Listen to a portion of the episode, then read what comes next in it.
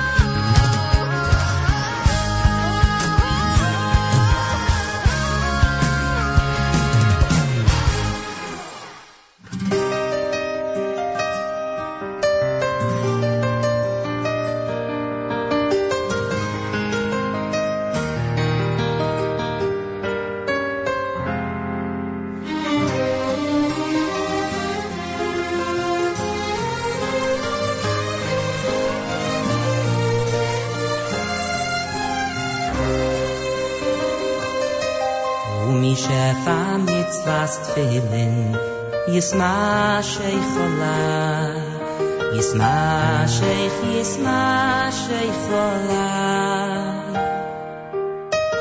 Li yois li chayim chayim aruchim. B'shefa koyidesh U'machshavos kedosh B'shefa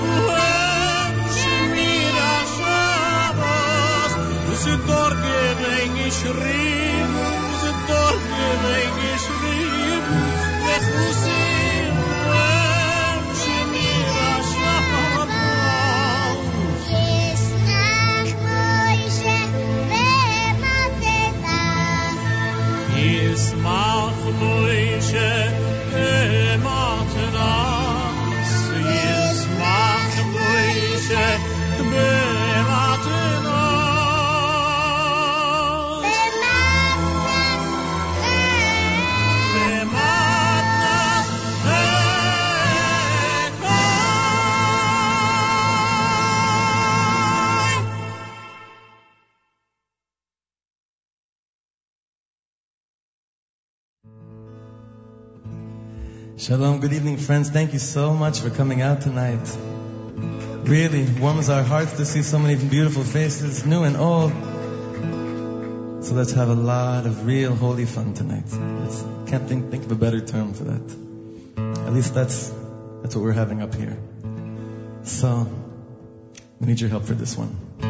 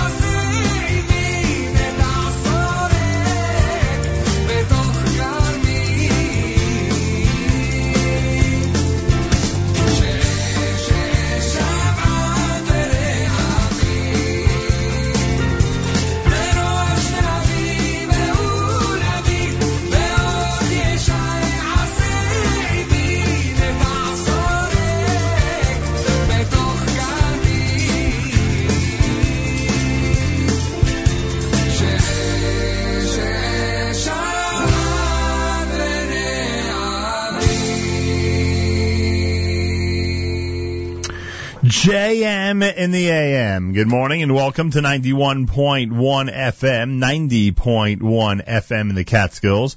Rockland County at 91.9 on the FM dial.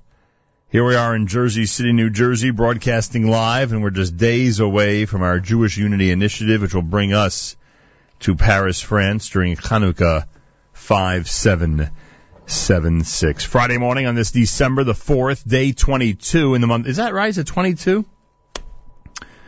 Uh, Monday would be 25, right? So yeah, I guess we're at 22 in the month of Kislev, the year 5776. Erev Shabbos, Parshas Vayeshev with candle lighting time at 4.09 on this Erev Shabbos. We'll start saying the same Talo Matar tomorrow night. Keep that in mind. Uh, you heard uh, Leviathan with Dror Yikra, Yismachu done by Shlomo Katz, Yismach Moshe was Chazan Yankee Lemmer, Baruch Levine and Umi Shefa from the brand new Bunim Atem CD, Alanisim brand new from Shalsheles uh, Jr. So we get ready for Chanukah 5776 and Regesh and Modani opening things up. And we say good morning. It's a Friday with 43 degrees, 70% humidity, wind southwest at 2 miles per hour, partly cloudy, a high 52. Then tonight, clear skies, a low of 37. Tomorrow, sunshine, high Shabbos 54 degrees. Yerushalayim is at 55. We're at 43 here in Jersey City as we say good morning at JM in the AM. Well, Monday and Tuesday of next week, it'll be our um, Chanukah specials, something that Matis, I'm sure, is going to kick off on Sunday with plenty of Chanukah music on Erev Chanukah. JM Sunday starts at 7. JM in the AM on Monday and Tuesday will start at 6. And uh, we encourage you to listen to in from around the world on the NSN app. Hanukkah is an amazing time. Nobody does it better than we do. And the uh, Hanukkah musical selections on Sunday, Monday, and Tuesday, and of course all through the holiday, I'm sure will inspire many and uh, really help make your Hanukkah. Wednesday and Thursday are broadcasts from Paris, the Jewish Unity Initiative. We declare that when Jewish communities are in challenging situations, there are Jews in other parts of the world who care, who are concerned, who want to take a part in lifting them up. Uh, that's all going to be happening Wednesday and Thursday. And the centerpiece, of course, of our, of our visit is the uh, incredible gathering at the Great Synagogue of Paris, La Victoire, um, with people like Yoram Gaon and Ohad and so many others who are, as far as we know now, going to be playing to an absolutely packed Great Synagogue of Paris. Nary a seat remains from what we are told. And if we feared and wondered whether the Jewish community would come out and celebrate Hanukkah together and have this experience with people from the United States and Israel and of course France all in one incredible place, it looks like in fact it will happen. People will come out, celebrate in Bezrat Hashem in the uh, spirit of Hanukkah, come together and light up the light and the night and participate in a concert of Jewish unity like no other. That is our intention, and uh, we look forward to speaking to you and wishing you a happy Hanukkah from Paris, France. I do want to remind everybody you'll be able to actually watch all the proceedings, um, especially the concert live as it takes place starting at 2 p.m. Eastern Time here on Wednesday, and we'll give out details as we get closer and closer. Partly cloudy, high 52. We're at 43 degrees. Good morning. It's Friday, candlelighting 409. We're less than, uh, actually a little bit more than an hour away from the weekly update. Malcolm Hoenlein is going to be joining us. Weekly update coming up here at uh, JM in the AM. And um, we'll talk about the events of the week and go through the news. There is a lot of news, that's for sure. And um, Rabbi Yudin, of course, Torah portion of the week. That'll be about eight fifteen. Table for two with Naomi Nachman at nine o'clock. Great Kedem music mix for an hour of Shabbos coming up at ten, all the way until candle lighting time. There is no reason to move from your computer or from your app at jmam.org, and of course on the NSN app as we get closer and closer to the Shabbos before Chanukah. More coming up. Keep it here at JM in the AM.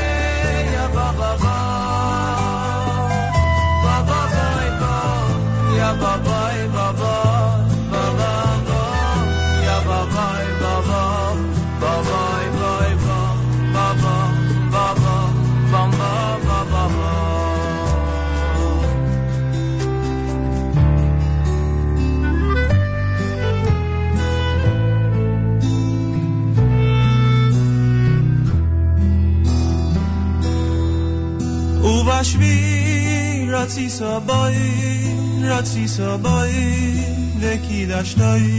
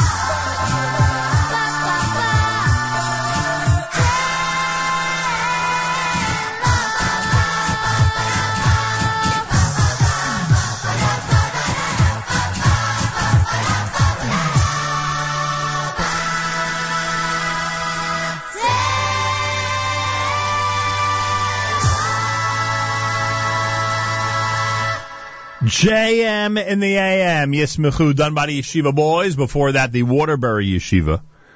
Dror Yikra was Lev Yatan, 644 in the morning, 16 minutes before 7 o'clock Friday at JM in the AM. You know, Robert Ben Rimon, our um, chairman of the American delegation heading to the Jewish Unity Initiative in Paris, he said to me yesterday, you know, it would be a great idea, and boy is he right, to uh, put a little bit of Enrico Macias on the air, somebody who is uh, so well known in France and has had such a connection to the Jewish people musically for so long. And I found this little piece of Oses Shalom done by Enrico Macias years ago during a Yom Ha'atzmaut celebration where he actually was uh, live via video with the President and Prime Minister of Israel. Here it is at JM in the AM.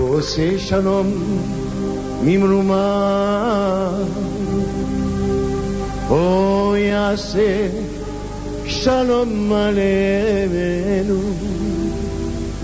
ועל כל ישראל ואמרו אמרו אמן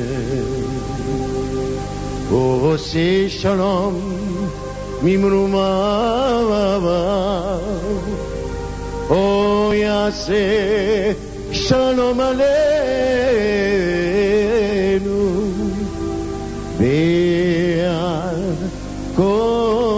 ישראל ואמרו אמרו אמן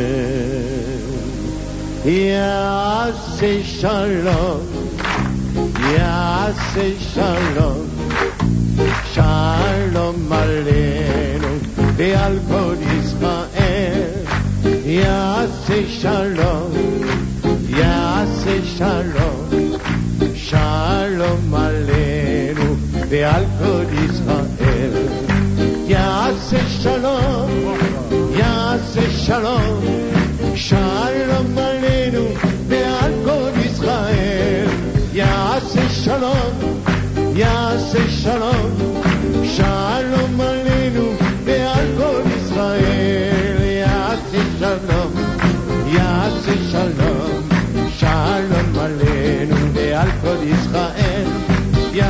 שלום יעשה שלום שלום עלינו ועל כל ישראל.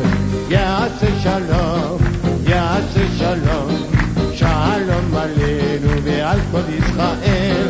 יעשה שלום יעשה שלום שלום עלינו ועל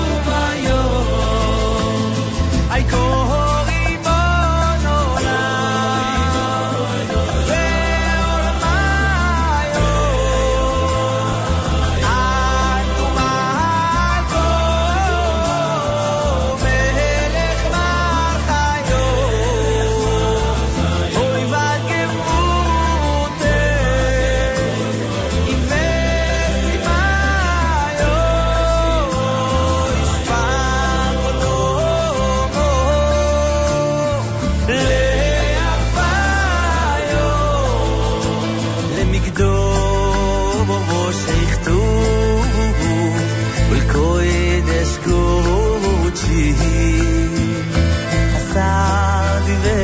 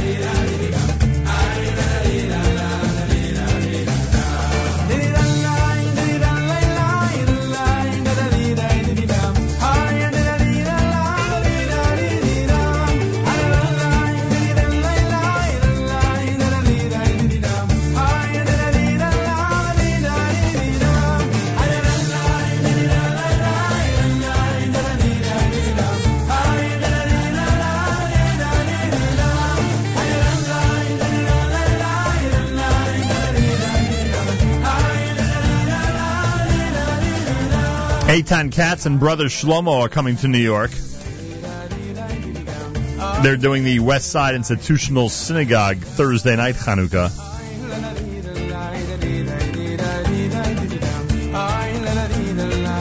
Before that, Avi Miller, he'll be there in Paris as part of the Jewish Unity Initiative. Avi Miller out of Israel with Curry Bone. You heard Ohad, you know he'll be there with Kolat Tzadikim. And we did the Enrico Macias piece that we dedicated to Robert Ben Rimon and our American delegation that's heading to France for the Jewish Unity Initiative. Erev Shabbos Parshas Vayeshev, candlelighting at 4.09. Guess what starts on Sunday night? The great holiday of Chanukah. Oh, yes. Looking forward to it.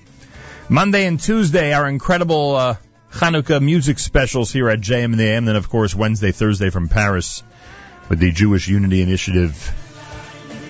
Candlelighting 409 on this Erev Shabbos. 409, very early, so be careful. 409 is your candlelighting time. Partly cloudy with a high temperature of 52. We're at 43 degrees outside right now on a Friday. This is America's one and only Jewish Moments in the Morning radio program. Our listeners sponsored WFMU East Orange, WMFU Mount Hope. Rockland County at 91.9 on the FM dial, broadcasting live from the Sonia and Robert Gold studios in Jersey City, New Jersey. Around the world on the web, jmam.org. Do our news from Israel, Galei Tzal coming up next. Malcolm Hoenlein weekly update at about 7:40. Rabbi Perl is supposed to check in about the Chabad telethon, which is coming up the last day of Hanukkah. We'll talk about that. 8:15 for Rabbi Yudin, our Torah portion of the week. I'm sure he'll uh, toss in some comments about Hanukkah as well. We'll wrap things up at 9 o'clock, and then Naomi Nachman with a brand new edition of Table for Two. Want to thank everybody at the Kitchen Click in Brooklyn. We had a blast there yesterday during the live lunch and a special edition for Table for Two. Thank you, Kitchen Click, 3009 Avenue L in Brooklyn, New York. Everybody head on over there and enjoy your pre-Hanukkah shopping there. We had a great, great time there. And thank you to Garden of Eden, Chaim Kirshner and Company for a delicious lunch brought over to, uh, to do, um, brought over to kitchen click yesterday. Galei Tzal, Israel Army Radio, 2 p.m. newscast next agenda. גלי צה"ל, השעה שתיים, כאן אהוד גרף עם מה שקורה עכשיו. פיגוע דקירה בבנימין. צעיר ישראלי נדקר ונפצע באורח בינוני עד קשה. המחבל חוסל. כתבנו ענבל תמיר. פלסטיני דקר צעיר ישראלי כבן 20 בכפר עבוד, צפונית מערבית לרמאללה, ופצע אותו בינוני עד קשה. חייל צה"ל ירה בדוקר והרג אותו. כוח רפואה צבאי במקום טיפל בפצוע ופינה אותו לבית החולים תל השומר כשהוא סובל מפצע דקירה בפלג גופו העליון. כתבתנו יערה שפירא על מצב הפצוע. הפצוע הוא צעיר כבן 20 במצב בינוני עד קשה שנדקר בצווארו. הוא בהכרה ומפונה לבית החולים שיבא על ידי כוח רפואה של צה"ל. עוד אה, בחדשות, שתי בנות 18 נהרגו ובת 20 נפצעה קשה בתאונת דרכים בצפון הנגב. כתבנו בדרום רמי שני. רכב פרטי בו ישבו שלוש צעירות שיצא ממושב שדה צבי בנגב התנגש עם משאית שנעה בכביש הראשי, שתיים מהנוסעות ברכב הפרטי נהרגו, הנוסעת השלישית נפצעה באופן קשה ביותר ופונתה בידי צוות של מגן דוד אדום לבית החולים סורוקה בבאר שבע. המשטרה חוקרת את נסיבות התאונה. הפרלמנט בברלין הצביע בעד הצטרפות גרמניה למאבק בארגון דאעש. כתבת חדשות החוץ, נועם דהן. המחוקקים בבית התחתון של בית הנבחרים בגרמניה אישרו להצטרף למאבק בארגון הקיצוני, וכעת ברלין צפויה לשלוח נושאת מטוסים ו-1,200 חיילים לאזור. עם זאת, הכוחות הגרמנים לא השתתפו באופן פעיל בלחימה. בתוך כך נשיא צרפת הולנד יבקר בנושאת המטוסים הצרפתית שהוגנת בים התיכון כחלק מהמאבק נגד דאעש. על פי הודעת משרדו, הוא ייפגש עם אנשי הצבא המעורבים בלחימה בעיראק ובסוריה. ראש ממשלת טורקיה אומר כי אנקרה לא תתנצל על יירוט המטוס הרוסי בחודש שעבר. בנאום באזרבייג'אן אמר אחמד דבוטולו, טורקיה לא תושפל. איש לא יכול להאשים את טורקיה, ואיש לא יכול לצפות להתנצלות ממנה. דבוטולו הוסיף כי ארצו לא יכלה לאפשר למטוס להטיל פצצות על חפים מפשע, תוך הפרת ריבונותה. התחזית, מחר יעשה קר מהרגיל. בלילה שבין שבת לראשון תורגש התקררות משמעותית. אלה החדשות שעורך עמרי רחמימוב. בצוות הודיה קוסלובסקי וליעד גרושקה.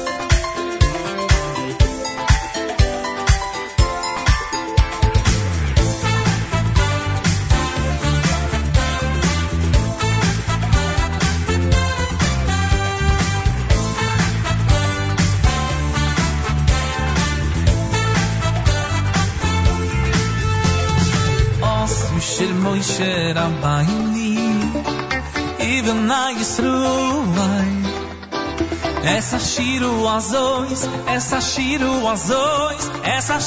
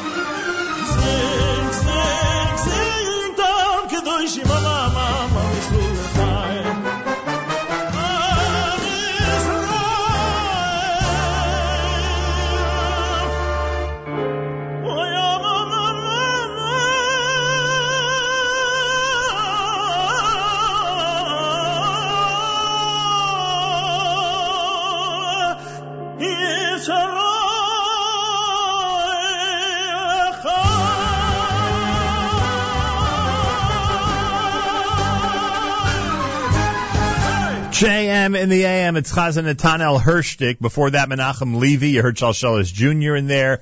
Yoli Greenfeld with the brand new Zeh title track. Malcolm Hoenlein and the weekly update coming up in a few minutes here at JM in the Plus, of course, Rabbi Yudin will join us. Uh, well, Rabbi Anchelle Perl is getting ready for Netanel Hershtik's uh, big performance. Rabbi Perl, of course, from Chabad of Mineola, puts together the Hanukkah telethon each year. Uh, looking forward to it. Very much looking forward to it, as do so many people. It's going to be on the final day of Hanukkah, the final night of Hanukkah this time around.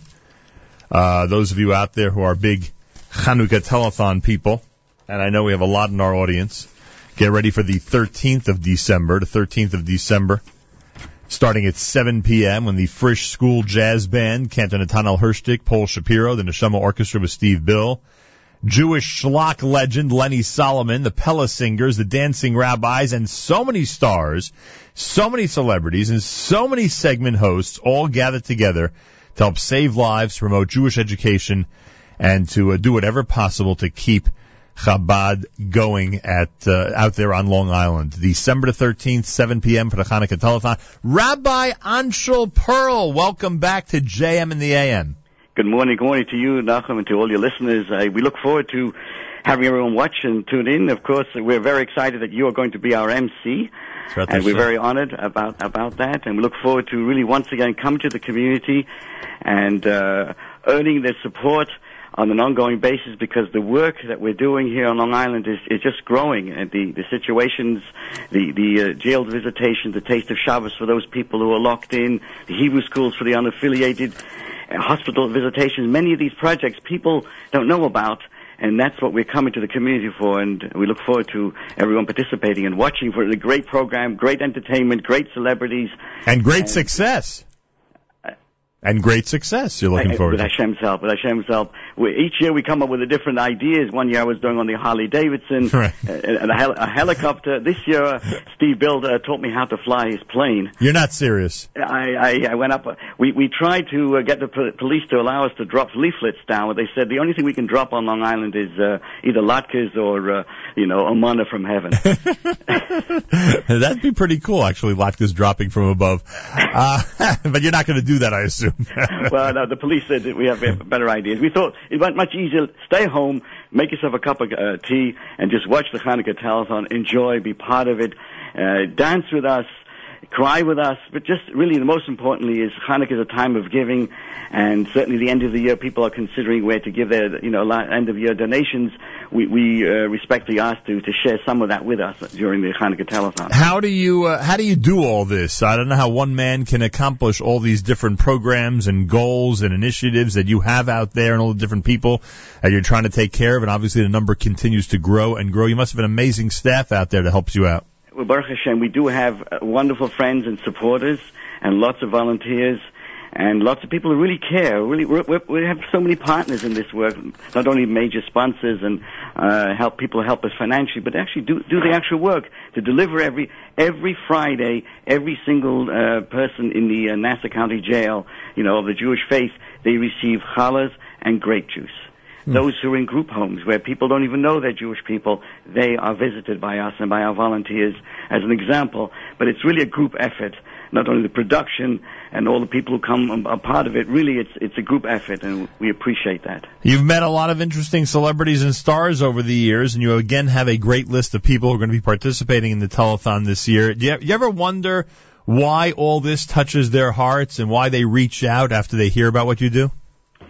The, the, the celebrities are interesting. Charles Charles Grodin, for example, Yeah. uh, when he uh, prepared himself for this telethon, he started to speak about his Yiddishkeit, his Judaism. and many of the celebrities I've met, certainly of the of the Jewish uh, faith, they they they they are touched by the the work of Chabad, and it reminds them of their bar mitzvah dates, uh, how they prepare the Haftarah, and many other ideas. And so there's there's this wonderful feeling um, amongst these celebrities who are coming on, who have prepared videos in advance for this. that It's really touched them in, in a Yiddishkeit way, and It is amazing. I'll tell you, it's amazing how all your work does touch so many people of all different faiths and across the board, and obviously every type of religious background. How many years, all right, Perl, you're out there in Chabad of Mineola? We started out, uh, my wife and myself, amongst the earliest shaluchim in, in Nassau County. So go back to the uh, 76, 77. Unbelievable. And why did you go to telethon route? Why, you know, there are only a couple of uh, telethons that make an impact on the Jewish world. Why did you go this route, and why do you think it's been so successful? Well, Baruch Hashem, I must say that uh, our colleagues in, in the uh, in the West Coast, Rabbi Cunin has a a, a, a, a, a telethon um, uh, during the uh, Rosh Hashanah time of the year. And many, many years ago, there was an individual approached us and said, you know, perhaps you can do one uh, on on the uh, on the East Coast. And we, of course, we turned to the Rebbe, to the Lubavitcher Rebbe, and uh, we got his bracha. And uh, Baruch Hashem, it's it's it's not easy to make a telethon. It's uh, there's lots of competition out there, but uh, Baruch Hashem, just stay focused on what we're trying to do, and Hashem helps.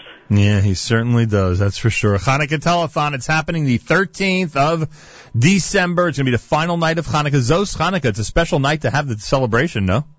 Uh, absolutely, Zois Hanukkah. This is it. So it's Zois Hanukkah and, and Zois Hanukkah telethon. With every candle burning.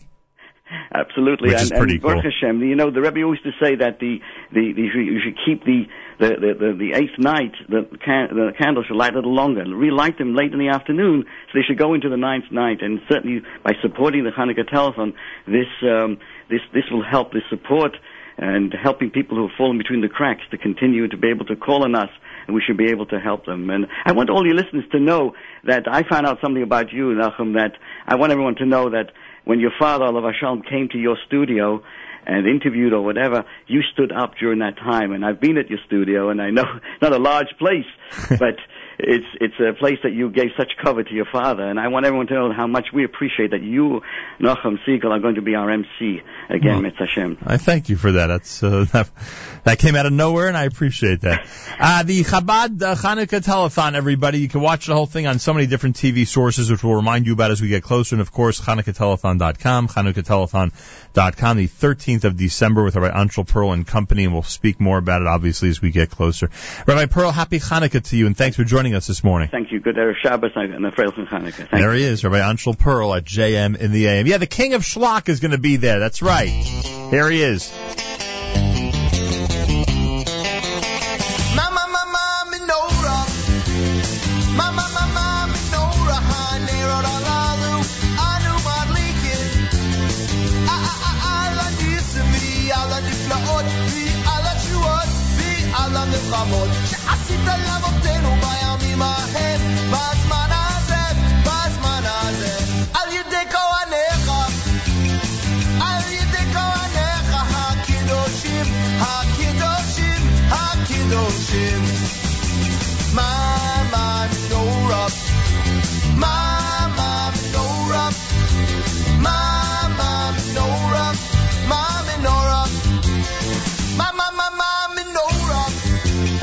Mama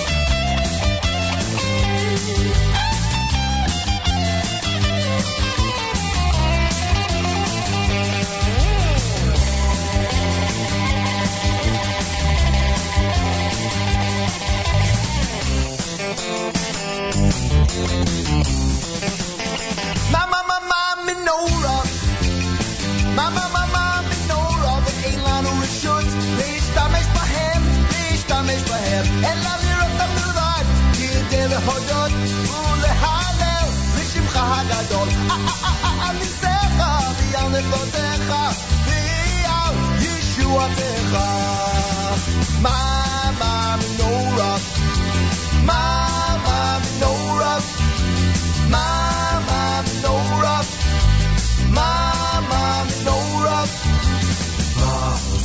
Ma'asur Yeshuati, Lechana El Shabeach, Tikon Beit Tefilati, V'sham Toda Nizabeach,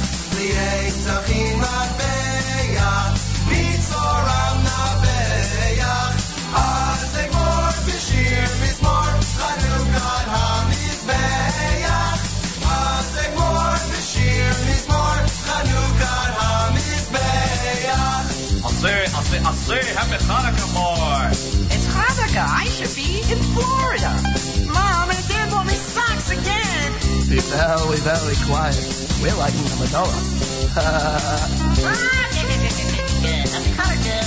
Hey, it's Crocodile Dundee. You think that's a menorah? This is a menorah.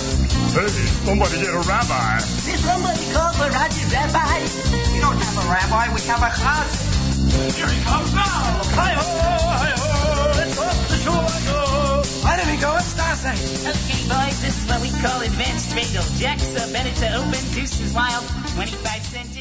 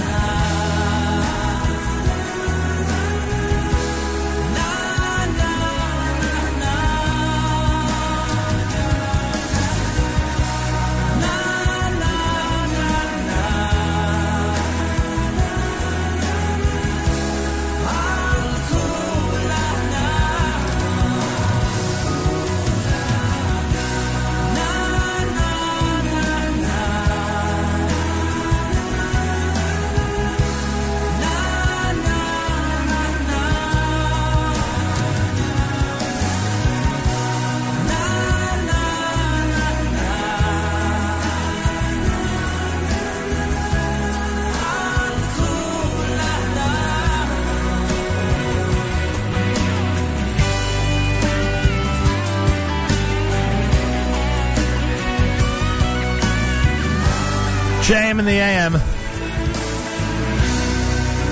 Candlelighting at 4.09. We'll start saying the same Tal U'Matar tomorrow night. Keep that in mind. It's Yaakov Shweki, of course, with uh, Kamu Vaneha. Uh, certain mornings here at JM in the AM, I take the opportunity to um, study the laws of Chesed from the uh, book by the Chafetz Chaim entitled Sefer Ahavat Chesed, literally the Sefer of uh, the love of Chesed, the love of doing, I guess what we would call loving kindness, although there probably is no good translation for the word Chesed in any other language.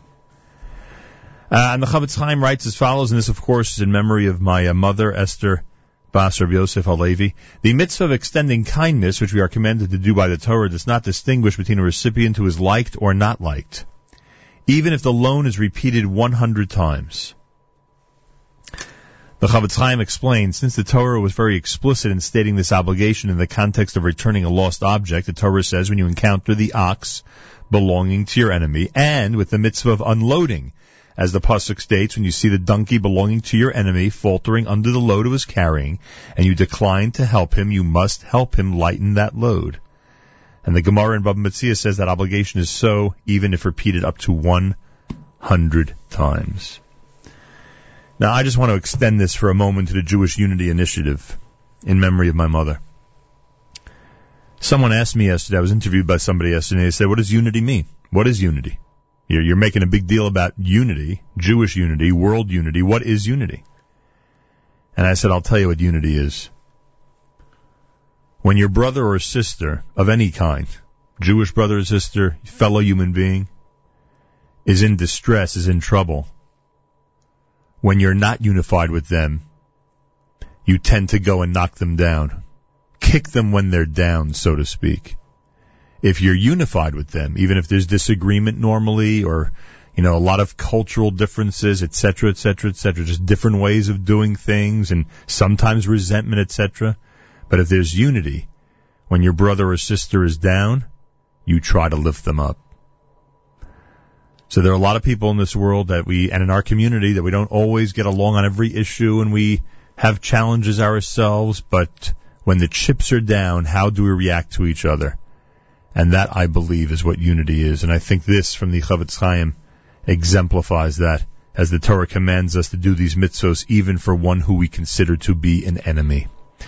Candlelighting at 4.09 on this Erev Shabbos. We'll try to do as much of the community calendar later as possible. Obviously plenty going on here. I do want to mention, I saw a, uh, I saw a communique from Rabbi Moshe Snow. The Carlebach Kabbalah Shabbos with Chazan Ben Zion Miller and the Aaron Miller Memorial Choir will happen at the Young Israel Bethel of Borough Park, 48th Street and 15th Avenue. Go to yibethel.org and, um, and get ready for an amazing Carlebach Shabbos over at the Young Israel Bethel, 48th Street, 15th Avenue in Borough Park, Brooklyn. Always a great event. Weekly update and plenty more coming up. Keep it right here at JM in the AM.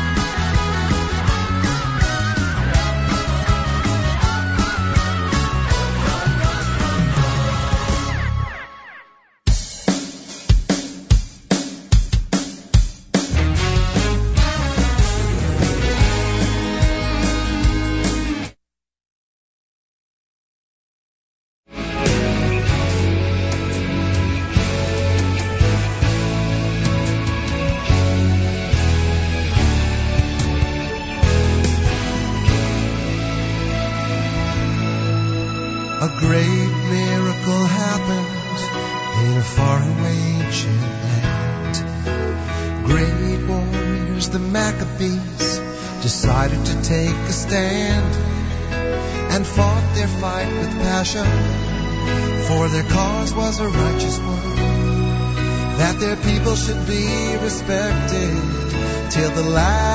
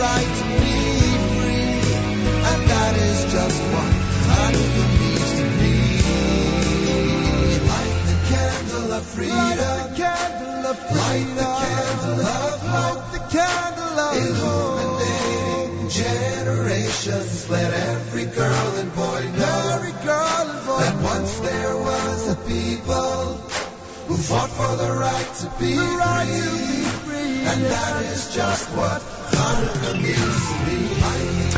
Oh, yes, and let those lights burn brightly everywhere around the world. We certainly could use it.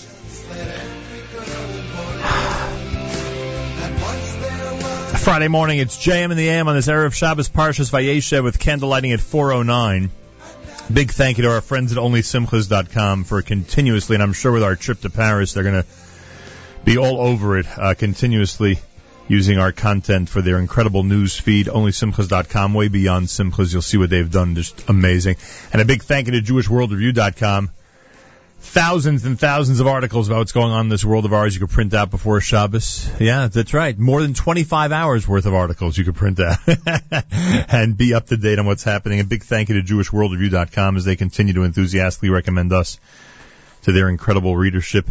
Uh, Malcolm Hoenlein is with us. We will Bezrat Hashem, because I'm, I'm expected to be back Thursday nights. We will Bezrat Hashem um, uh, regroup next week as well and do an Erev Shabbos Chanukah edition of the uh, weekly update. I think, as I said earlier, I think only the last Friday of December uh, will be the only uh, week that we're off uh, this month. Other than that, looks like we're on schedule. Well, a little bit off schedule now because I'm so late, and I apologize. Malcolm Hoenlein is executive vice chairman of the Conference of Presidents of major American Jewish organizations, joins us for the weekly update on this Friday morning. Uh, Mr. Hoenlein, welcome back to JM in the AM. Uh, good morning, Nachum. Or sh- should I say it in French? Yes. Bonjour. Bonjour to you as well. I knew there'd be at least one expression I would learn before the trip. Uh, tomorrow night, tell our audience where they can see you and hear you tomorrow night. At uh, Beth Torah on uh, Ocean Parkway at 8.30 p.m. Have we decided on a topic yet? Uh, by tomorrow night. you usually around then is when it happens. listen, who knows what will happen between now and then? Given the pace of events these days, you can't. You know, Malcolm, no- nothing's predictable. and of course, and those who are in Miami can hear me on Tuesday night. And And of course, and of course now completely has changed. You have completely changed the direction of how I wanted to start this conversation. I'll get back to my way in a minute, but you just brought up something. I just read an article online of an American, I don't remember in what city, and she drops her son off in a public high school every day, and all she does is look over her shoulder, wonder if her son is going to come home alive. Very similar stories, of course, to what our brothers and sisters in Israel go through on a regular basis. I'm not discounting that at all.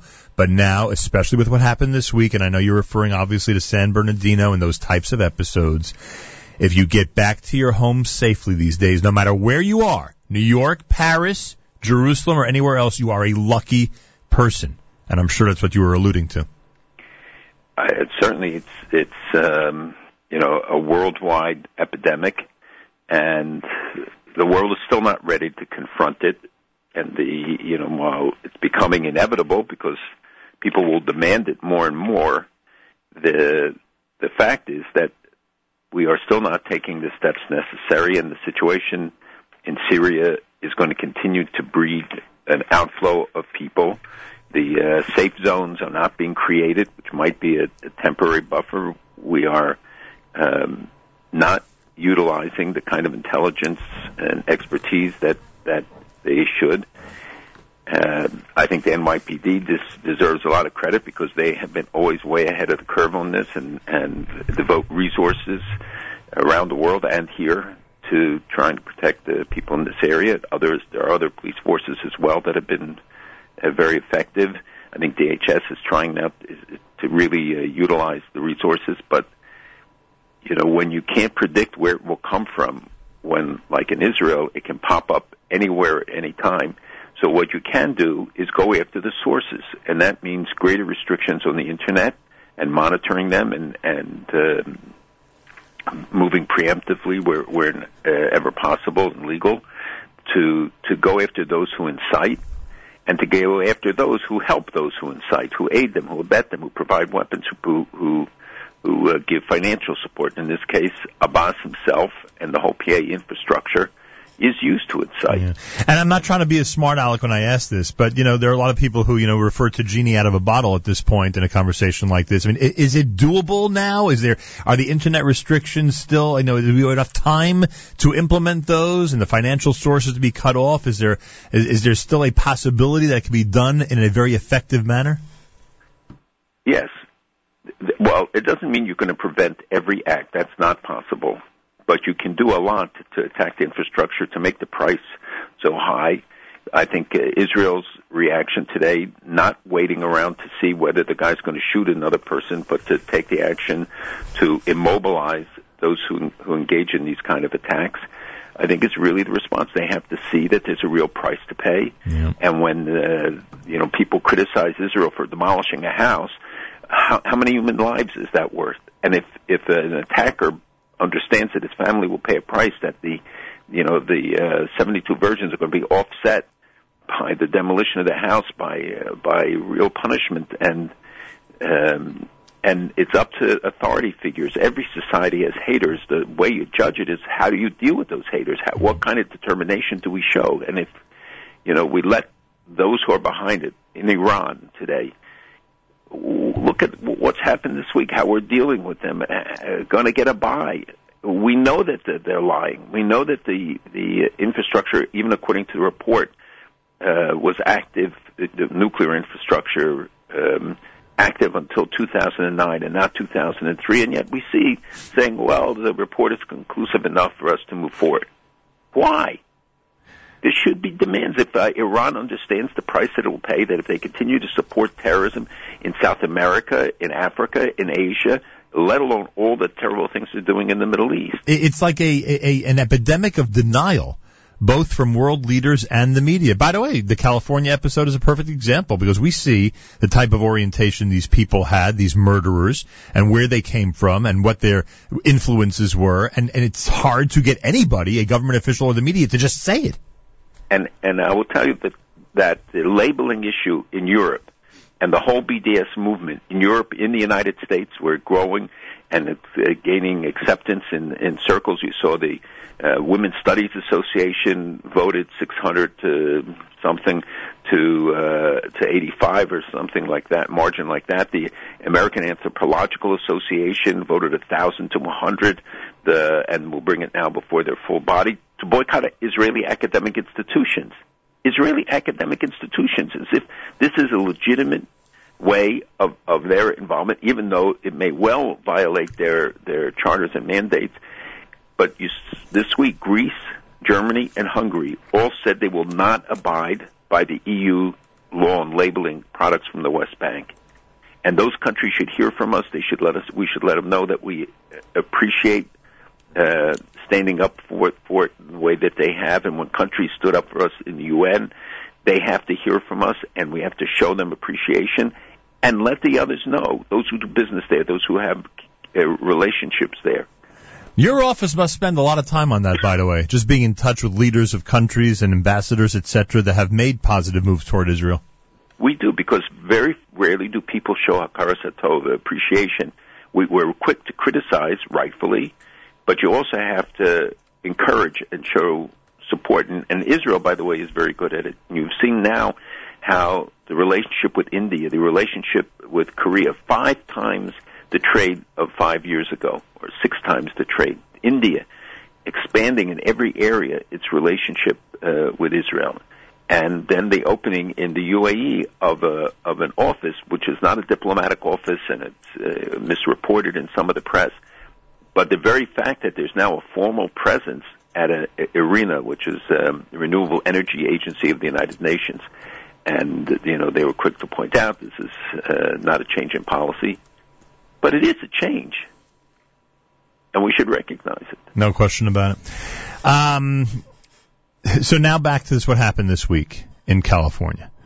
Uh, we know there's a lack of desire to identify the background of the killers. Um, I, I, I'd have to assume that more and more people, as they continue to leave Syria and other places, and I want to discuss with you if, if Syria is the, the, the major concern or not, as they continue to do that and become influenced by people, whether it be over the internet or live and in person, uh, the radicalization, the uh, desire to kill, the influence of ISIS, where we know the you know the, the treacherous murders are now commonplace, so people are more immune to it and are numb to it practically. I mean, are we are we just going to expect at this point that these types of attacks are going to escalate in our own country here? They are, and and that is really the bottom line. They are, and uh, there are various kinds. Somebody pointed out that it comes to an average of one a day where you have a some sort of a mass shooting, mass incident, and the there has to be a really serious uh, approach. And there are now new tactics and techniques that are available for surveying the internet to seeing where there's signs, to uh, alerting local leaders, community schools, others to what signs to look for, how to, to tell when something appears to be brewing. But I think in many of these cases you would not know. And you by- would not be able to tell And by the way, until the act. We, and we've spoken about this so many times about you know terrorism having an address. In fact, in the '90s, that was your one of your you know uh, most popular slogans because we were drifting away from terrorism having an address you could attack to these random acts and people around the world, obviously more in the Middle East at that time, attacking. Um, is Syria then the address? You know, for those of us who are frustrated that that nobody seems to know exactly where ISIS is or where the bases are, but but now the military actions being taken by the United States, by European countries, it seems that in fact that is the hub of activity. Does this discount what's going on in Iran, Iraq, and other countries? Is is Syria the hub of ISIS at this point? So there are two. There, you- you've asked a lot of questions in this, uh, each of which is very important to understand where we are and why we got to where we are. And it's not just ISIS.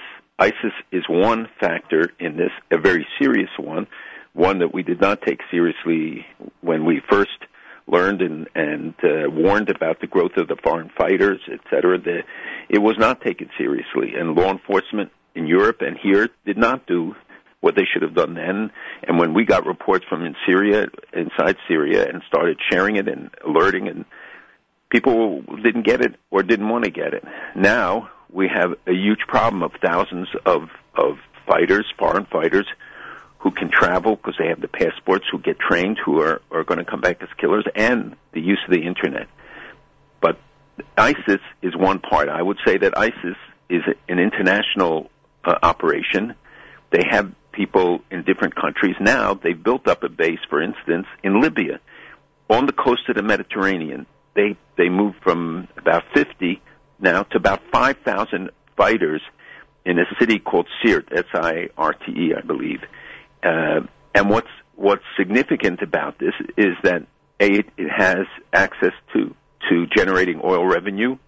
It becomes a place to play in and uh, terrorism, but it's on a coast that's closest to Europe. So you have a, a base, another base, where Libya taking adva- uh, in Libya taking advantage of a chaotic situation where you don't have controls, where the government has collapsed, to to operate. But Iran is still the major problem. It's more important than the Syrian problem. It's a bigger base of operation than the others. Look at the at the funding for Hezbollah. Hezbollah is going through some difficult times now. Thank God, they've lost a lot of leadership. The the uh, deaths in Syria. By the way, of all uh, ISIS, they estimate has lost twenty three thousand fighters in in uh, Syria. Mm-hmm. Um, they get a constant supply, but the resupply is not anywhere near what it used to be. They're down to 50, 60 new recruits a month, according to some uh, some reports.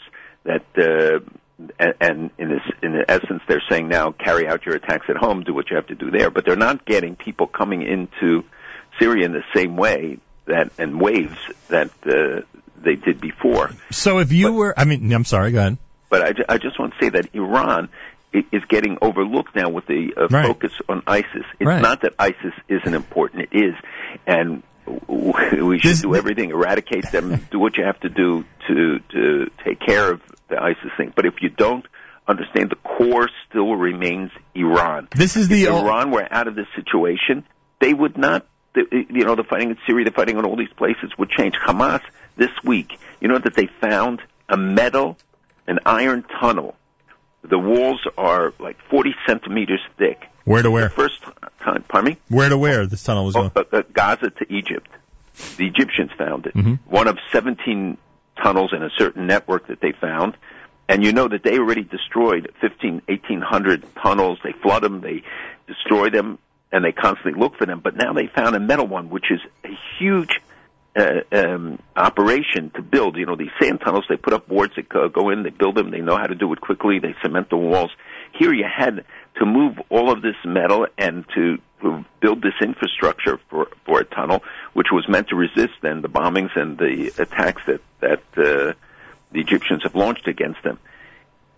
And it can't be possible. None of this would happen with Hamas were they not to get the funds. And Iran is increasingly the source of funds for uh, for so many of these operations. So the same way that uh, the uh, focus on the nuclearization of Iran uh, took away from the, you know, distracted us from what was happening in North Korea. So now, because everyone's so focused on ISIS and the military from all these countries are heading to Syria to try to eradicate them, Iran, which is the real problem, is getting a free pass. Iran just got the S-300 from Russia, and uh, the Syrians got the S-400. I mean, Russia put the S-400. It's expanding its base of operation. It is not a threat, I think, to to the region, but it's an indicator of the, complete collapse of the systems that Russia, which is taking advantage of it, opened two new. Uh, has now four forward operating military bases, two air bases, opened a new one, and Iran is putting a squadron of planes there. Now, you understand for Israel, this is a very serious issue because Israel flies to take out uh, arms shipments that are going to to, um, to Hezbollah. Was flying this week in Syria and took out a something, probably a convoy. Uh, but now, with Iran having its own planes in the region, you, you saw what happened between Turkey and Russia. Just think of what the implications of this would be. And Iran has lost about 70 of its uh, uh, people in, in Syria, in Syria, but it includes a lot of officers. and the bigger the presence, the more likelihood that you're going to have uh, uh, Iranian casualties. The um, so the, the, your question goes to the core of what where you apply resources, how do you deal with it?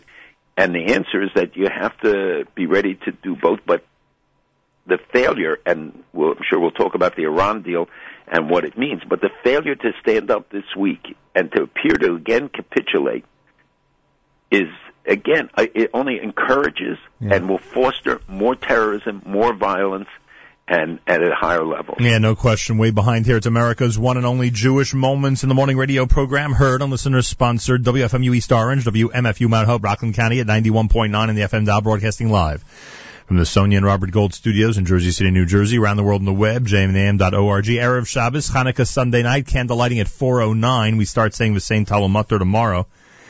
Um, Paris Unity Initiative, the uh, Jewish Unity Initiative, I should say, heads to Paris starting on Sunday, Monday, and Tuesday. We'll have our uh, Hanukkah music specials here during JM in the AM. Wednesday, Thursday, our broadcasts from Paris. The event in Paris in the Great Synagogue. It seems that nary a seat remains. That's been the reaction of the community, which is amazing. And Malcolm, I'd like your comment on this, uh, especially when I was there last week. It seemed that people were resigned to the fact, in, in a duplicate fashion to what's happening in Brussels and other areas, to just stay in their homes and not go out, Jew and non-Jew alike, in Paris. It's encouraging that it looks like the holiday of Hanukkah is going to encourage some people to come out and celebrate a little bit. Well, French Jews are uh, have been courageous throughout. It is true that the restaurants have suffered, businesses have suffered, whether in Israel, whether in Paris, wherever. Uh, I think here in New York, people are more reluctant, and you hear parents afraid of it, sending kids alone to schools, worried about all sorts of the dangers that. Um, but but you can't give into it. And going there, and first of all, I give you really a big yasher koach for doing this. I think it's the act of solidarity is very important. Thank you. It sends the message people care. They, they do appreciate it. And uh, it'll be interesting to hear you broadcast in French next week and, to, and to sing us a few songs from there. Um, You're such a world traveler. Listen to your accent. But je peux parler en français. You don't know. And you're worried about the restaurants? I'm going. There'll be plenty of uh, plenty of No, food. next week there'll be a big boost, I know, but uh, we're just not normally. But I, I will tell you something. You have to again to to to look at the good news that Argentina elected a president throughout the uh, the uh, the Kirchners finally, and and that this guy is has promised to, to abrogate the agreement with Tehran, uh, which you know covered up the bombing of the AMIA and the investigation. I, I hope he. I hope he has a good security force. He, well, he's still not in office yet, Yeah. but he already made the statement that that Hope he uh, makes it to the inauguration. the, in the, the investigation, and that uh, he was a mayor of Buenos Aires, and the Jewish community knows him. Uh, this was a, a major. Uh, You know what happens to people in the public eye there who don't support uh, terrorists? You know what happens? No. You don't? Oh yes, I do know Yeah. exactly what happened. That's what I'm And saying. In fact, we just had a film opening this week on the story of Alberto Alberto Nisman, the prosecutor. Yeah. He was murdered. And, uh, who was murdered, and when you see this, it really is very scary to see the full story and the involvement and the alleged involvement of the highest level of government in his murder. Um, You know, you know, it's Erev Hanukkah. It's Erev Hanukkah. And I noticed, and there's a million things on this list, and you have things, and you wanted to talk about the Iran deal, but if you're on the point of good news already, and we're trying to celebrate and come together, Malcolm, I'm sure you are aware of the fact, and you always bring these things to our attention, so I'm so excited to, to bring it up first here today. The seal, the bulla, that was discovered right near the Temple Mount says on it Chizkiyahu ben Achaz melech Yudah, Chizkiyahu the son of Achaz, king of Judea. What does this tell us, this discovery this week before Hanukkah about the history of our people? actually it is so exciting and I, I mentioned to people, you know, they either don't know or they didn't look. It's if if we need anything to see that God is sending us messages all the time. I discussed the the finding of the Acra fortress. They found it because of this coin. I'm told that that uh, finding it in a certain location told them to look there for the the base of the fortress. And here you have the discovery by Dr. Mazar was the one who announced it, uh, and it says it belonged to Chizkiyahu, son of Achaz, king of Judah, just like it's the Chizkiyahu that is in um, in Malachim Beis in Kings two, in Isaiah, in in Chronicles two. He's a direct descendant of David Hamelech of King David, and it's the first uh, seal impression of an Israelite or Judean king ever discovered in an archaeological excavation. This this seal is 2,700 years old, and it was in the Ophel excavation. This is um, the court or the quarter of the government built during the time of Shlomo Melech, King Solomon. It's in the area that connects the city of David, and you know this, to the Temple Mount, where there is amazing excavations. It, it was so exciting that President Rivlin went to the city of David and to see this seal firsthand. And people who appreciate it, you don't have to be an archaeologist to understand what the significance coming and revealing at Erev Hanukkah to, to tell us all that with all the problems that we discussed, this is the real message. We're going to survive and we'll be there when all these other guys have been written off in the dustbin of history. Hundred percent, and what a great message that is for this time of year. Just incredible. All right, uh, so many things to discuss. The um, Netanyahu goes to Europe. It seems he has some type of um, I don't know handshake formality with both the leader of Egypt, the king of Jordan, and with Mahmoud Abbas. Am I right that there was actually some type of exchange between him and the president of the PA? Very limited, more pro forma. Um, you know, this is uh, all these meetings take place on the sidelines of the conference, the climate conference. They were important, and it was important to see how many foreign leaders, whether India and the Korea, as others, lined up to to meet the the prime minister to talk to him. Uh, so when all of those who talk about the isolation of Israel, you should have seen the, his uh, dance card. Um, Interesting. But, but the the meeting with uh, Abbas was not a productive one. It was just a pro forma one. Yeah, understood. I didn't even think the pro forma ones take place between the two of them, but I don't know. Well, they they actually crossed or something, and I guess the, maybe Kerry others encouraged them at least to, to shake hands. Now, now does what happens? And I again, it's, it's you know, I, I'm sure most of these are secretive, and it's, it's difficult to be an armchair uh, general. But does Israel communicate these messages to the United States and others, especially those who are involved now in military activity in Syria? That really Iran is the address and the place that's got to be. Uh, I, mean, I guess I could say attacked, but at the minimum with the Iran deal in the status that it is, at the minimum to cut off the economic ties, to encourage companies in Europe not to do business with them. I mean, I don't even know at this point after the deal's been signed, and you wanted to mention something about the deal, I don't even know now, now that the agreement is there, if, if a country could make a recommendation like that to the U.S. and others. Well, Israel certainly does, and it keeps pressing this message. Israeli military leaders and others uh, have been communicating on a regular basis to keep the focus on Iran. Um, but we see how Iran is expanding its, its foothold in Syria, uh, the presence, more troops, etc. The and the development this week, w- both with the develop, the sending finally of the S-300 to Iran by by Russia, which tells you that the Russians are sending a message, but also the restrictions are, are dropping, and we're hearing of new loans, new deals that are being made. Uh, the Iranians in the the decision this week where there is no clear cut finding by the International Atomic Energy Agency and where the whole issue of past military developments, what you see in the press, PMDs, means that what we, have to know where Iran was up to, what was their full capacity, in order to use it as a baseline to measure what they have done. How are you going to know and say, well, they've made more advances, have they done uh, additional things, if you don't know where they were up to? So. Right.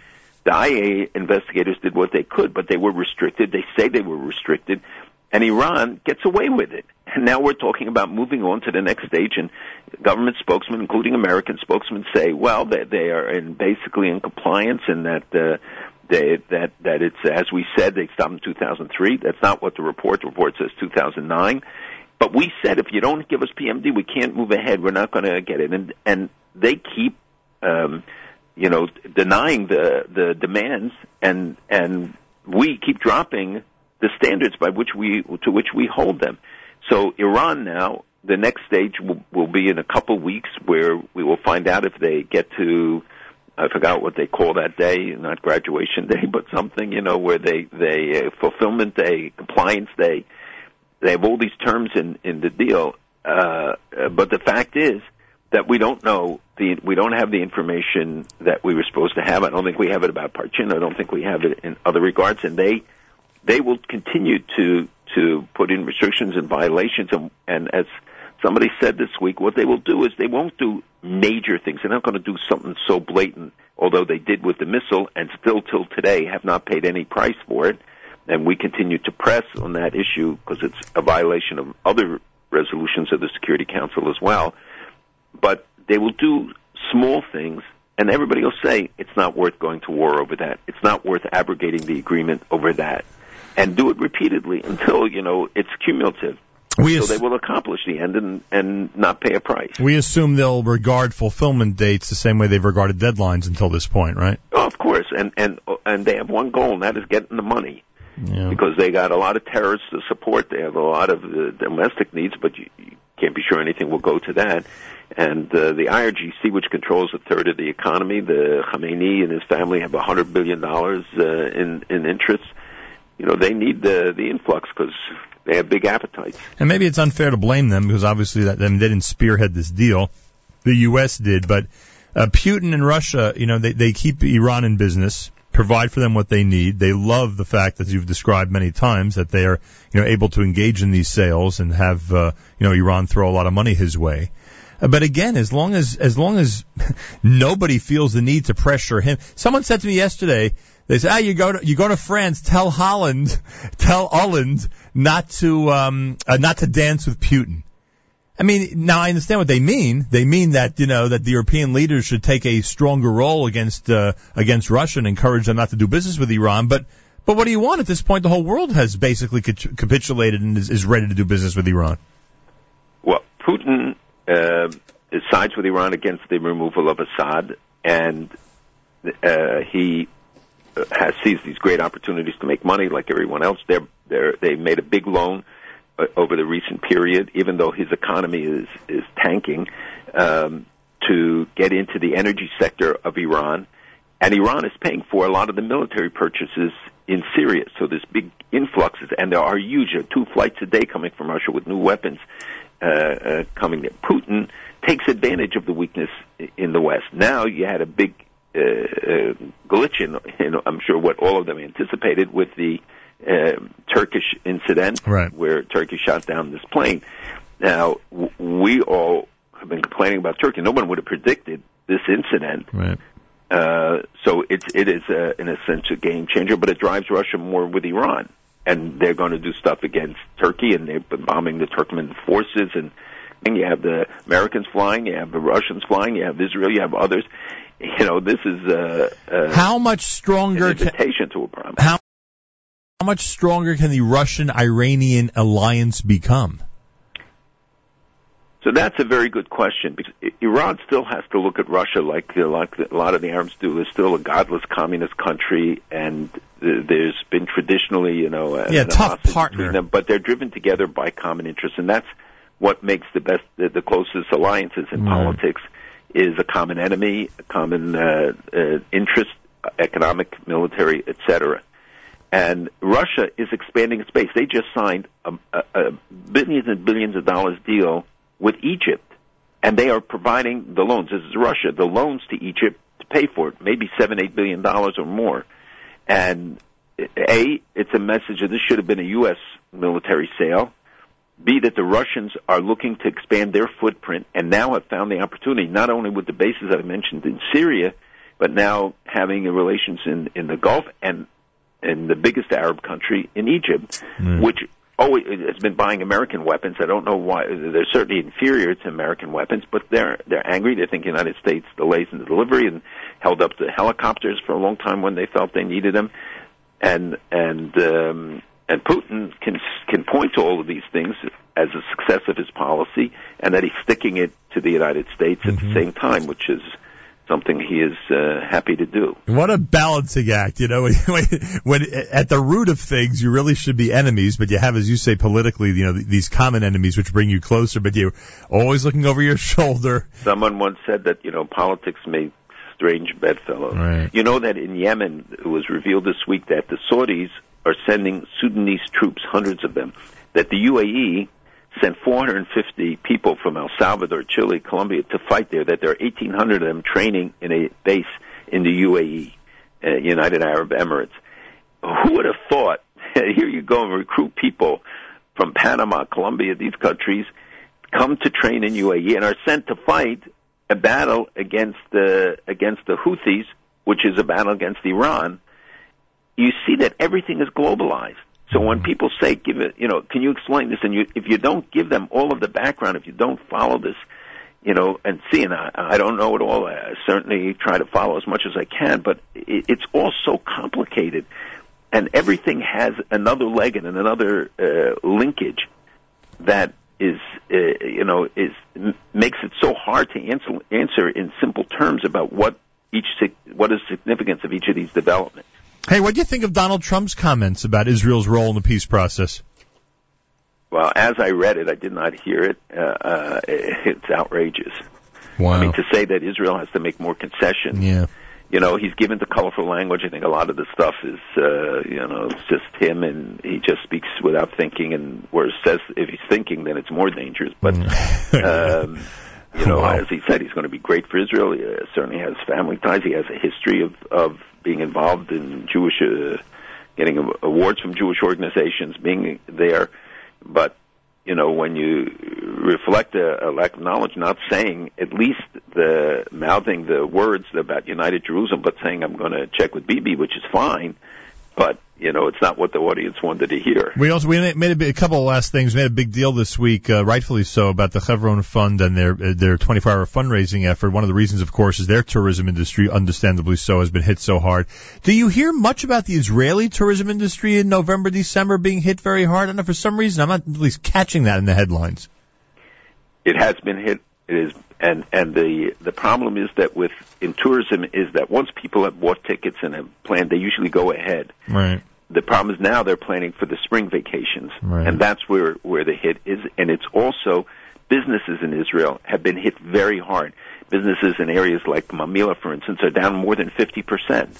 And you will start seeing stores close. You will see that the the impact is very great. So people will have an opportunity buy things from Israeli companies, purchase from going to Israeli stores uh, when you're visiting, spend a few bucks more.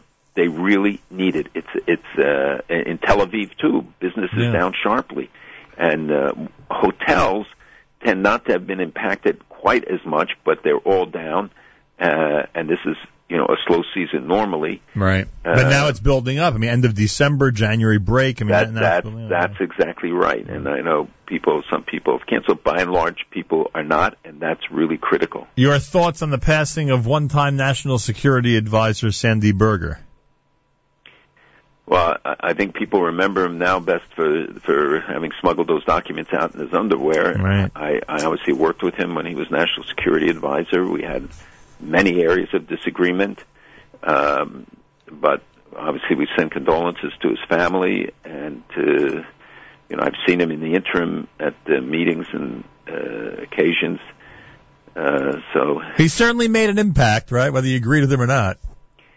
Yes, he did. He made Right. an impact, and he was a key player. I mean, he was uh, he with Madeleine Albright were the team that really advised the president. Yeah, no question about it. Uh, all right, I just wanted to mention that both on the on my profile and on the Nachum Segal Network profile, we have shared Mayor Weingarten's uh, photo and analysis of the Bulla from Israel. So if you want to see what Malcolm was referring to, 2,700 years old, a perfect thing to discuss with your children at the Shabbos table on Erev Hanukkah. Uh, then you will see that there uh, on Facebook. Uh, Malcolm, next week uh, I will give you my report from uh, Paris, please God, and uh, I thank you for all your enthusiasm. D- Jewish leadership in general has been unbelievably enthusiastic about this. The message is simplistic. The message is one that uh, I know you're a big believer in. When Jews in in this world, at any in any place, are in challenging situations, uh, there are other Jews who care, and that's what we're demonstrating. So I thank you for that. Have a wonderful. I know how much they appreciate it because I've heard it from them. I thank you for that. And uh, tomorrow night in Brooklyn, New York, at remind me at At Beth Torah, Bet Torah. and if they're in Miami on Tuesday night, and uh, next Sunday in California, and And tell everybody at Bet Torah that if they listen here every Friday, there's no need for them to go to your speeches. you're ruining my business. ah, you know I'm lying. I'm just kidding around. Have a wonderful Shabbos and a Freilichen Hanukkah. There he is, Malcolm Hoenlein, Executive Vice Chairman of the Conference of Presidents of Major American Jewish Organizations, candlelighting 409 on this Erev Shabbos. This time each and every Erev Shabbos, every Friday morning. Rabbi Benjamin Yudin, spiritual leader of Congregation Shomrei Torah in Fair Lawn, New Jersey, addresses us concerning the Torah portion of the week. Good morning, Rabbi Yudin. Good morning, Nachum. Good Erev Shabbos, everybody. Tomorrow we have the re- privilege of reading Parshas Vayeshev. Parshas Vayeshev, which begins the story of Yosef and his brothers, brings us to the sale of Yosef by his brothers, brings us to Yosef in Mitzrayim, to which we will, please God, return after we discuss, please God, the forthcoming Yom Tov of Hanukkah, which we begin observing this coming Sunday evening. Let's remind ourselves that there are seven rabbinic mitzvos, and the mitzvah of Ner Hanukkah is one of the seven rabbinic mitzvos. The Talmud tells us in the Gemara Shabbos 21b that beginning with the 25th of Kislev, there are eight days of Hanukkah on which it is forbidden to eulogize or to fast. For when the Greeks entered the Beis Hamikdash, the sanctuary of our temple, they defiled all the oil in the sanctuary. And when the Hashmonean dynasty proved victorious, they discovered but one undisturbed jug of oil with the seal of the Kohen Gadol, the high priest. And there was enough oil to burn for only one day. A miracle occurred. They kindled with it for eight days. And the following year, the rabbis established these eight days, made them as a festival for Hallel and Hodoyah, praise and thanksgiving. I'd like to begin with the three blessings that we're going to be reciting, please God, this coming Sunday night.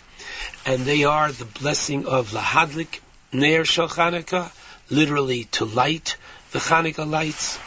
The second one, She'asa Nisim Lavosenu, that God performed miracles for our ancestors in yesteryear at this time. And finally, Shehechiyanu, the blessing that God has brought us to, thank God, another Yom Tov, another occasion, this time Hanukkah. On Sunday night, we say the three brachos each, and the three brachos are recited prior to the lighting of the first Hanukkah light.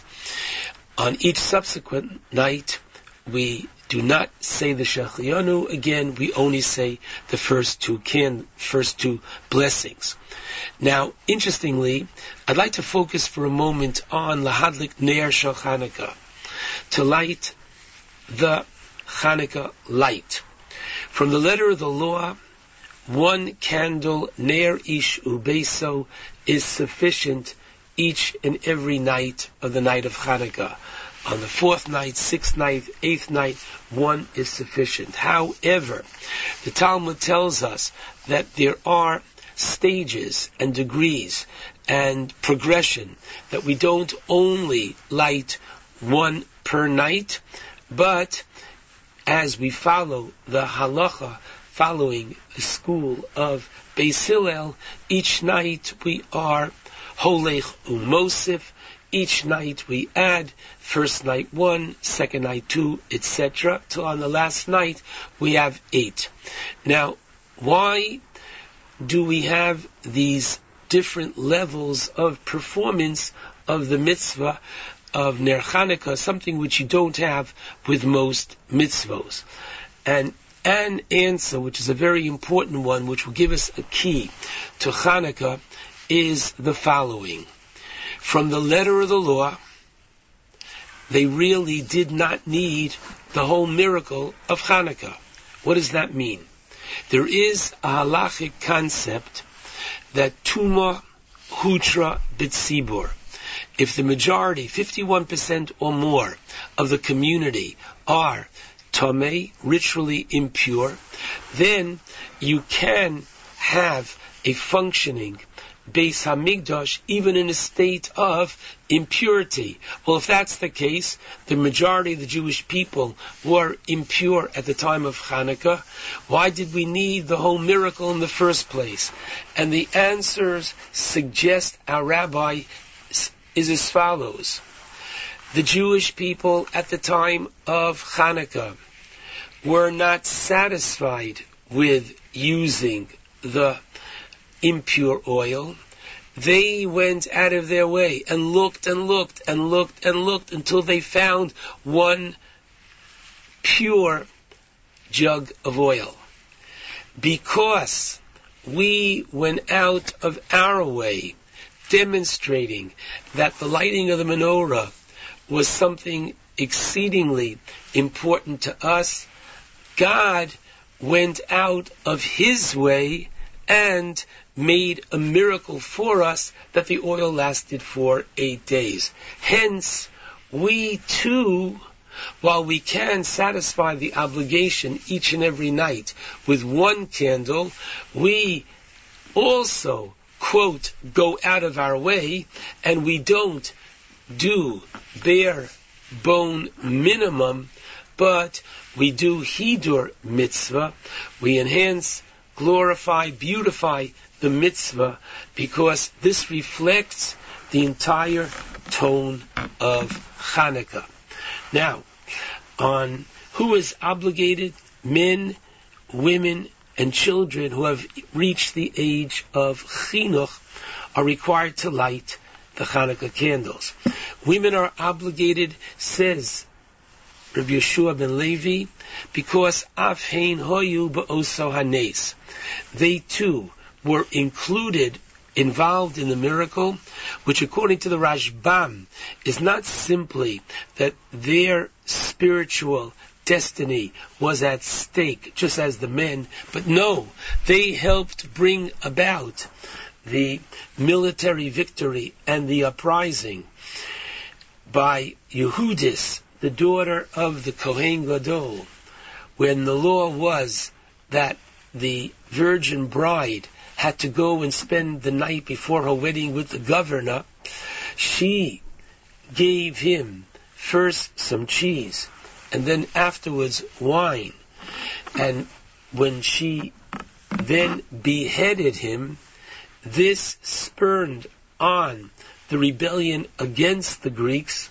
So therefore, according to the Rashbam, women earned their place within their Hanukkah, and so it's not like Sukkah, which is a positive mitzvah governed by time, that if they want to sit in the sukkahs, they can, but they're certainly not obligated. Here, they are obligated. And not only are they obligated, but if the man of the house is not coming home for any reason, then from the letter of the law, the woman can light the menorah in the house on his behalf as well.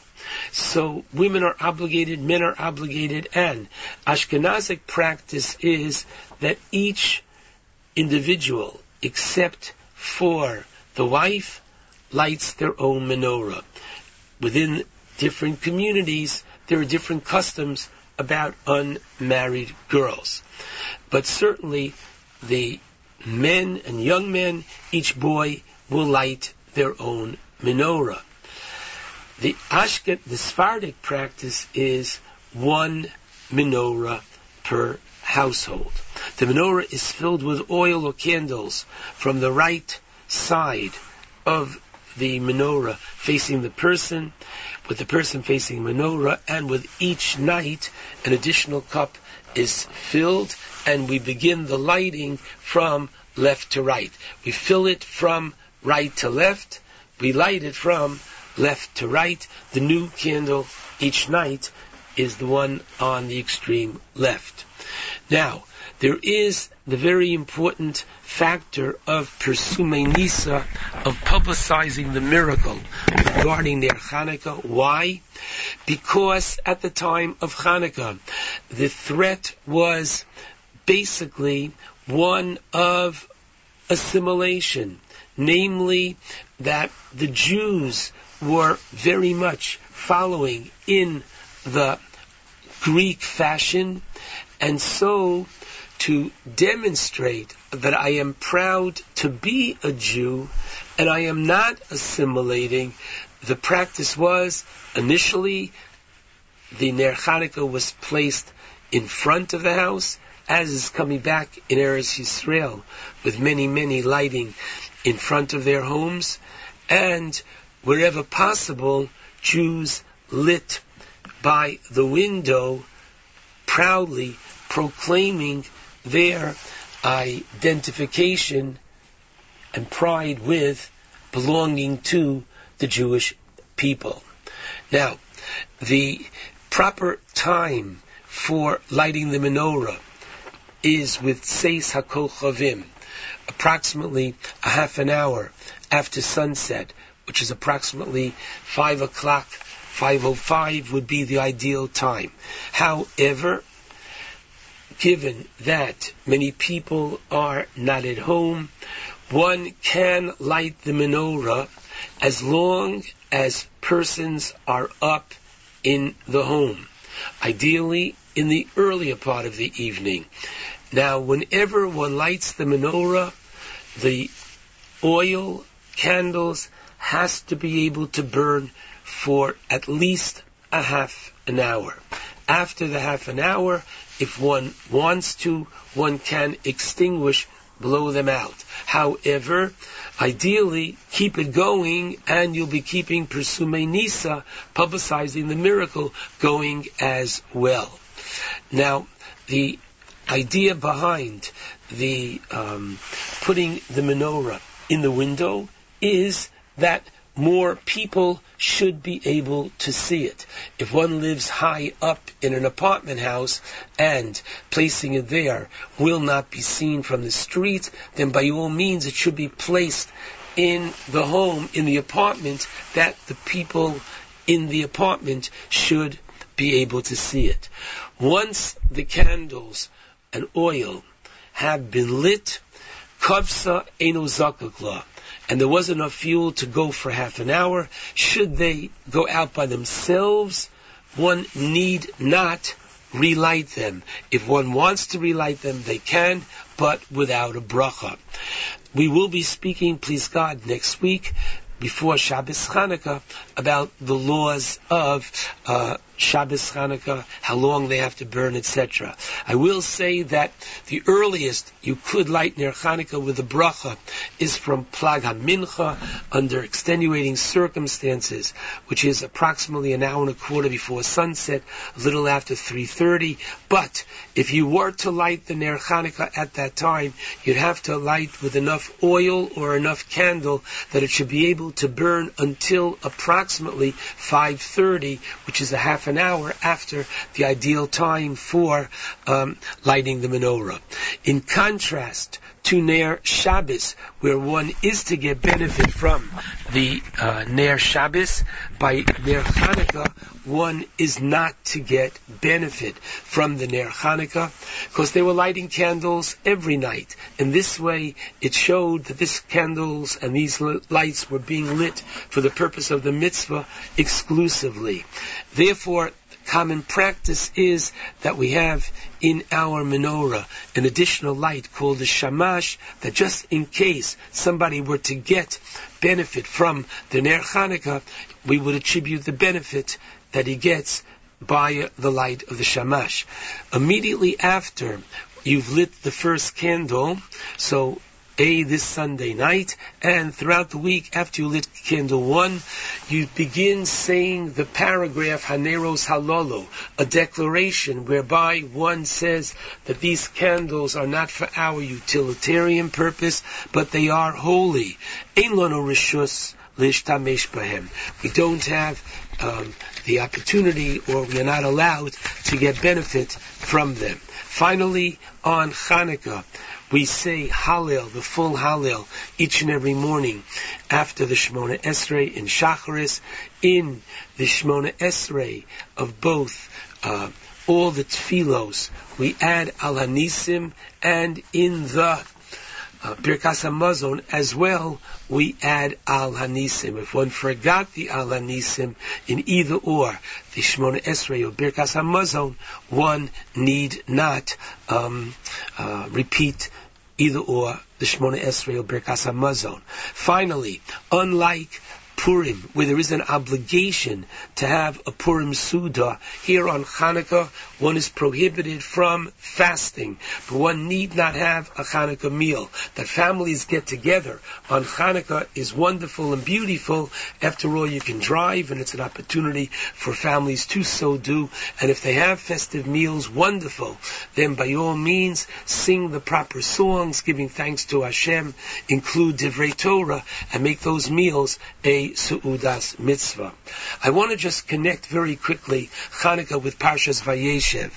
The rabbis tell us that one of the decrees that the Greeks had against the Jews is they had a decree of Kisvu Lachem al Keren Hashor, right on, literally, the horn of the ox, That you are renouncing your share in the God of Israel. Now what's going on here? So, one of the many explanations given to this is as follows. In yesteryear, the ox was our pickup truck, our tractor, literally the vehicle through which they did their work. In other words, their parnasa, their livelihood, and therefore they were saying that your livelihood is up to you, not coming from God. There's a very basic uh, Kulturkampf, very basic cultural war between the Greeks who were proud of their philosophy, were proud of their, you know, having great intellectual life, and the Jewish people. What was the issue? The issue is they believed in Seichel Anushi. They believe that man is endowed with intelligence. What man understands, that he does. What he doesn't understand, that he doesn't have to do. And we have not only the the Seichel Anushi of man, but we have Seichel Eloki, that of God Himself in our Torah. And indeed, in the Al Hanisim that we say, they wanted to lashkicham Torasecha to make us forget your Torah, ulaviram, and to veer us away mechuke ritzonecha from your chukim, from your laws that to them and even to us don't have a reason, but we do it because we believe that God has given it to us. And they have a society without God. And so we believe on Rosh Hashanah, mi ye osher, mi ye oni, who is going to be more prosperous and who will be less prosperous. However, they were saying, oh no, God is not involved in your making a living. This very basic uh, point of literally uh, contrast and more important, this point of sharp difference between the Greeks and the Jews and our ridding ourselves of those Jews who were the Hellenists and accepted this philosophy can be seen so beautifully in the parsha, whereby Yosef, what are we told when he sold to Potiphar in Mitzrayim, that Vayar Adonov, in chapter 39, Pasuk 3, his master saw Ki Hashem ito, the God was with him. How did that happen? Says Rashi, Shem Shemayim Shagur Befiv, that Yosef was accomplished and everything he did, he succeeded, but he brought the name of God into it. This is exactly the opposite of what the Greeks wanted us to do. And I say with a great sense of pride, having God at the center of our universe, as opposed to having man at the center of our universe, produces a different kind of a person. One who's not only concerned about himself, one who's concerned about serving God and serving others. And therefore, on that note, I just want to say with a great sense of pride that we all wish Nachum a great deal of success in his forthcoming trip to Paris, France next week, whereby on Wednesday and Thursday he will be broadcasting from Paris in order to show unity. And this idea is that his trip to France to declare to the audience who's listening here and indeed all around the world that when Jews are in challenging situations, Jews in other parts of the world care and feel their pain. And the collective Jewish heart aches when our brothers and sisters are in distress. Please God, Nachum will be uh, uh, presenting a major Jewish music concert next Wednesday night of Hanukkah at the Great Synagogue of Paris. We say to you, Nachum, you should go gesund, komm zurück gesund, come back well, and we are so proud of the pride that you um, exhibit. Your Presume Nisa, your persona is one of Presume Nisa, and you should be Matzliach, and you are truly our representative to the people of Paris.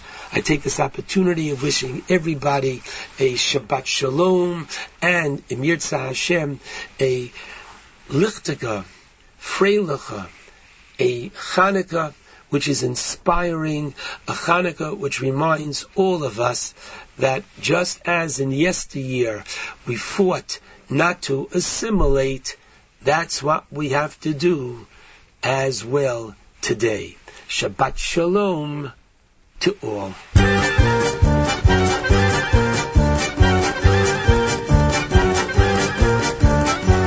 בקסבה בחצי היום כשהשוק פתוח. הייתי ככה סתם הולך והחזה מתוח. כולם אומרים איזה קנון עובר בסמטאות עושים שלום מכל חלון. כל הכבוד כולם היו יודעים אז טוב מאוד. למי למי? יש יותר כבוד. כולם היו יודעים אז טוב מאוד. למי למי? תמיד למי? יש יותר כבוד כשהקרב היה בוער והכיתה לא ששה, המפקד היה אומר, אתה ראשון יא קאסה! כולם ידעו שקזבלן ראשון תמיד לצעוק, ומאחור הם צעקו, כל הכבוד! כולם היו יודעים אז טוב מאוד, למי למי יש יותר כבוד. כולם היו יודעים אז טוב מאוד,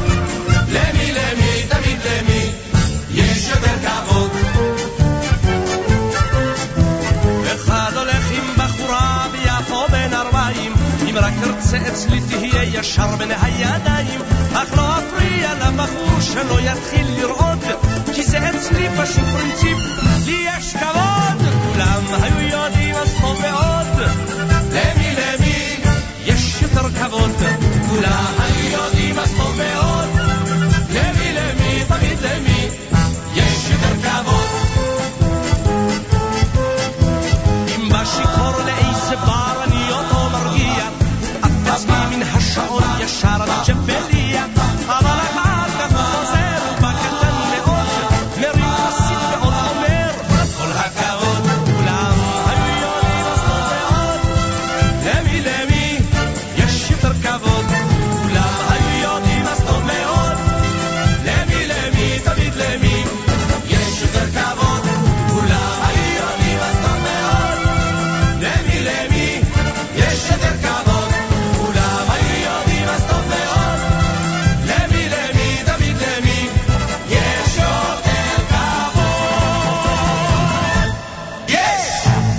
Is, Yehoram Gaon. I didn't want the week to end and Hanukkah to begin without a final word on this side of the uh, world from our chairman of our American delegation. We have amazing people, as you know. We've introduced many of them to you over the last few weeks who are traveling with us with the unity message to Paris. And our official chair is, of course, Robert Ben Rimon, who's going to be addressing the gathering as our representative, as the delegation's representative in French. I believe the only person who will be representing us in the language of French. Robert Ben Rimon, welcome back to JM in the AM. Bonjour, bonjour. bon matin, comment ça va, Monsieur Nahum? Good morning, thank you for having me again. Oh, pleasure. Thank you again for your role, and thank you for your encouragement and your enthusiasm. I uh, we're getting closer and closer. Obviously, it's going to be a very special night. It seems, by the way, it seems from our reports that there are hardly any seats left. That that, that the moment they uh, they opened the great synagogue for reservations, that there's practically at this point no more room in the place. Absolutely, and especially you just put Yoram Gaon on the phone, and I don't know if uh, many of the listeners know that song is after a major play by the name Casablanca. Of course, yeah. Casablanca uh, is uh, was about a guy from the Casbah in Morocco. Right. Most of Moroccan Jews, when they came to Israel, they asked them, "When you come from?" They didn't say Morocco. They said, "I'm a French Moroccan." Right. And sometimes we used to uh, have, uh, kibitzing and, and and making jokes. I'm not directly from Morocco. I'm from France. Right. You've said to us that, and you mentioned this the first time you were on, we, don't realize, we on this side of the world don't realize just what kind of melting pot France was for Jews. Because if you look at French Jewry, which of course goes back all these years, all these centuries, if you look at French Jewry, so many different countries are represented. Absolutely. I, I think, uh, as I explained before, Nahum, France was the biggest uh, station for anybody to make aliyah to Israel. Right. And unfortunately, you know, uh, a lot of Jews instead continuing they stayed because really the French culture is very, very rich. Uh, you know, when I go to France, honestly, uh, the first things I would like to go is to those top, top restaurants. Right. Kosher restaurant is the same level as the top chef in the world. Yeah. 200 kosher restaurants in Paris. Exactly. Unbelievable. And some of them are really the schools of all, regardless kosher, they are the schools for uh, culinary all over the world. Right. Yeah, the culture is very attractive, that's for sure. Very attractive. And I'm very excited. I can't explain how excited I am. Because you know what? The language is different. The culture is different. But one thing we have in common, we- we're all Jews. Oh. Uh, in the morning when somebody, uh, you know, when we're talking about uh, midot ve'arachim that somebody's teaching, Right. I teach my kids here, and the same family in different language and different culture overseas teaching their kids. Yeah. And we're going to see them. It's like, I think, uh, first of all, Yesher Kochecha Nachum. I think it's such a big Kiddush Hashem that you're doing here. Very, very, I think one of the best Kiddush Hashem that we're going to show solidarity. We're going to show that we are with them. And uh, already I called some of my cousins and they are so excited there. Plus, you made the world very small. now, we're going to have the delegation from Israel. We're going to have Yoram Gaon. Literally, New York, Tel Aviv, and Paris Yeah. are like nothing. You know, it's like bringing everybody together. The globe, you made the globe very small. Well, I thank you. And the Jewish world is small, but now it seems even a bit closer. That's for sure. Uh, and as I said, you know, when when Jews are in challenging situations, they have to be told that other Jews care. And I thank you. You're so on message. You're so on point. It's so appreciated. Robert, I thank you. Thank you for the task, and we look forward to seeing you in Paris, Bezrat Hashem. We we say on on French, "à tout à l'heure." À tout à l'heure. It means I'll see you later, There you go. Or I'll see you there. Bezrat Hashem. God willing. Chag Sameach, Chag Chanukah Sameach, and thank you. Chag you. Hanukkah Sameach. We should all have beautiful light like Hanukkah, very strong from Hashem. And I wish uh, you and your family and the entire West Orange community Chag Urim Sameach. Yes, Chag Urim Sameach, and let there be light is right. That's the uh, the title of our event on Wednesday night. Let there be light, the concert of Jewish unity. It's Erev Shabbos Parshas Vayeshev. I want to thank all those who are traveling with us. As part of our American delegation, Robert Ben Rimon is excited that our wonderful friend Simon Jacob is, of course, with us. And uh, we mentioned uh, earlier that uh, earlier in the week that Assemblyman Phil Goldfeder from New York State and uh, Gilles, excuse me, Gilles Gade of uh, Cross River Bank. They're going to be joining us in Paris for the night. And uh, of course, the president of Yeshiva University, Richard Joel, is heading to Paris with us. Somebody who I said early on is someone who can represent this theme, shared values, uh, in terms of our uh, a message. And um, I hope I'm not leaving anybody out at this point. Uh, there may be others who are going to be joining us as well from the United States, and um, it is going to be a, uh, a a a wonderful way to transmit a message and make an international impression about Jewish unity. Monday and Tuesday. First, let me start with Sunday. Sunday, Matis is on from 7 until 9 o'clock. I will join him at some point during JM Sunday in order to um, I go through some of the last minute details and scheduling so people know what's going to happen when. So Matis uh, has invited me. I'll be part of that show between 7 and 9 on Sunday morning on our stream at jmnam.org and of course the NSN app. Our JMNAM staff will take care of the Hanukkah specials, great music specials each year, of course, on Monday and Tuesday, Wednesday and Thursday, our programming from Paris that we're looking forward to. And, um, and, uh, it should be just uh, an amazing and successful journey, please God, uh, for everybody. And I thank the entire team that's going. We'll thank them, of course, from Paris. A lot of great dedicated people who are heading out. I want to remind you, speaking of unity and solidarity, it's the great Chazan Yitzchak Meir Helfgott tomorrow night at Park East Synagogue in New York, starting at 8 p.m. And a concert presented by Park East. Go to parkeastsynagogue.org to see if there are any tickets left for this. parkeastsynagogue.org. Time to say good Shabbos and wish everybody a happy Chanukah, Chag Urim Sameach from JM in the AM.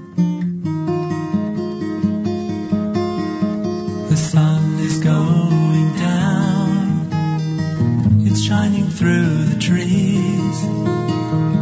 Another week's gone by. Become a memory. So throw away your hammer. There's nothing left to do.